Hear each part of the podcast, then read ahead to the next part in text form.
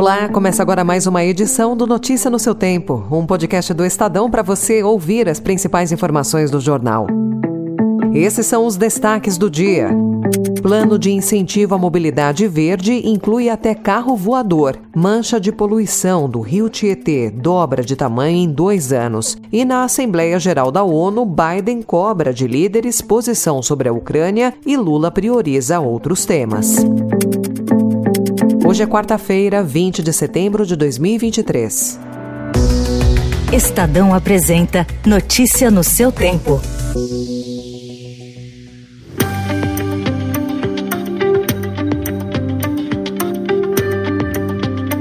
Uma medida provisória a ser editada nas próximas semanas vai colocar em prática o novo Rota 2030, o Programa Federal de Incentivo ao uso de tecnologias menos poluentes e mais sustentáveis para todos os tipos de veículos. O projeto de orçamento de 2024 prevê 2,8 bilhões de reais para os benefícios fiscais do programa, que terá como base a tributação verde, com alíquotas de acordo com critérios como pegada de carbono. Em contrapartida, empresas empresas terão de destinar de 2 a 5% da receita operacional para pesquisas.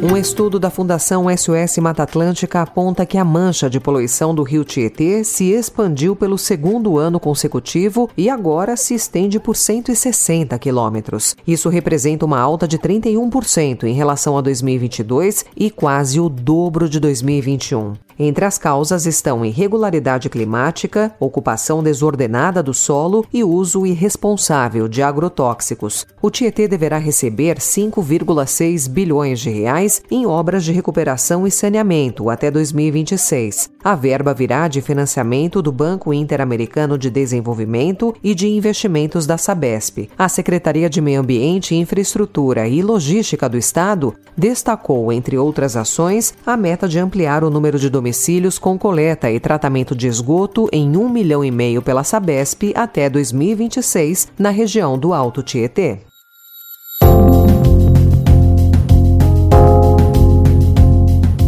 Brasil e Estados Unidos abriram ontem a Assembleia Geral da ONU. Como de costume, o presidente Lula foi o primeiro a discursar, seguido do americano Joe Biden. Os dois apresentaram posições divergentes sobre o tema principal do encontro, que foi a guerra na Ucrânia. Biden criticou abertamente a Rússia.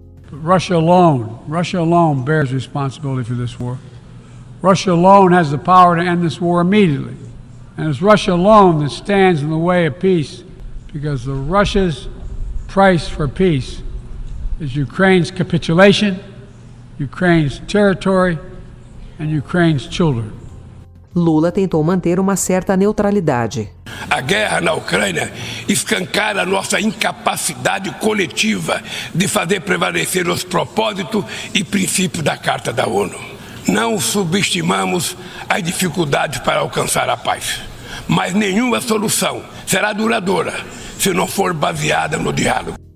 Por outro lado, Brasil e Estados Unidos têm vários pontos em comum, como ficou claro ontem na disposição dos dois presidentes no que diz respeito ao combate à crise climática e à reforma do Conselho de Segurança da ONU.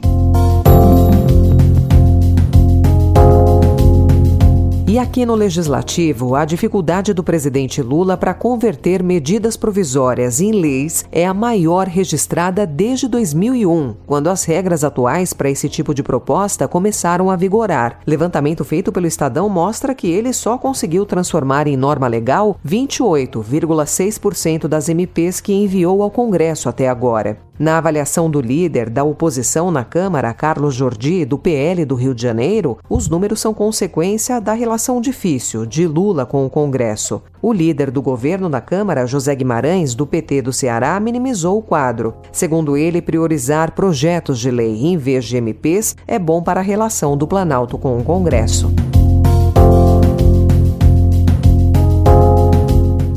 Votação o parecer da relatora. Os deputados e deputadas que o aprovam permaneçam como se encontram.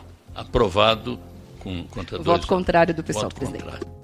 A Comissão de Constituição e Justiça da Câmara dos Deputados aprovou ontem uma PEC que amplia a imunidade de impostos a igrejas e partidos políticos. O novo texto garante que ambos possam deixar de pagar tributos no caso de compras de bens e serviços necessários para formar patrimônio. A PEC ainda passará por discussão em uma comissão especial antes de ir ao plenário. O texto, que é de autoria do deputado Marcelo Crivella, que é bispo da Igreja Universal do Reino de Deus, justifica a criação da iniciativa pelo interesse social. Apenas PSOL foi contra a proposta.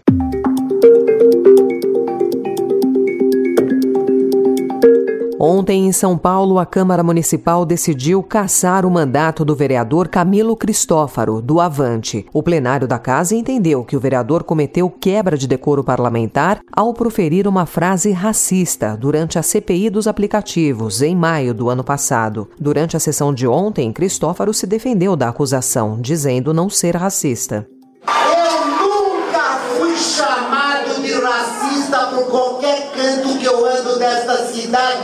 Aqui ninguém está me julgando.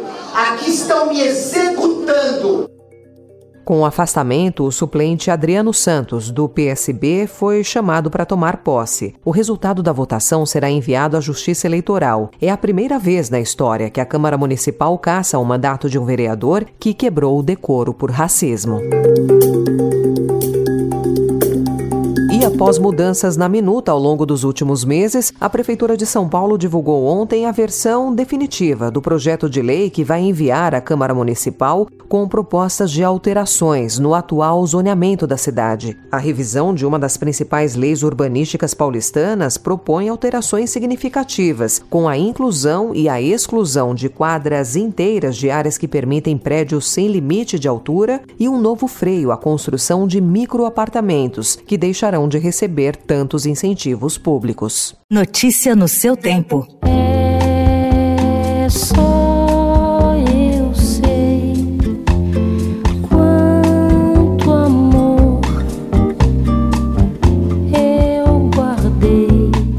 Hoje o Estadão também traz detalhes da aguardada produção brasileira Elise Tom, Só Tinha de Ser Com Você. Dirigido por Roberto de Oliveira, que foi entrevistado pelo Estadão, o documentário musical estreia nos cinemas brasileiros em 21 de setembro. A produção resgata os bastidores da gravação do álbum histórico, lançado em 1974, que aconteceu com um clima nem sempre muito amigável. O disco Elise Tom foi um presente da gravadora Philips para Elis, por seus 10 anos de contrato com a companhia. Uma parte desse registro foi exibida pela TV Bandeirantes no mesmo ano e a outra ficou guardada por quase 50 anos até se tornar esse documentário.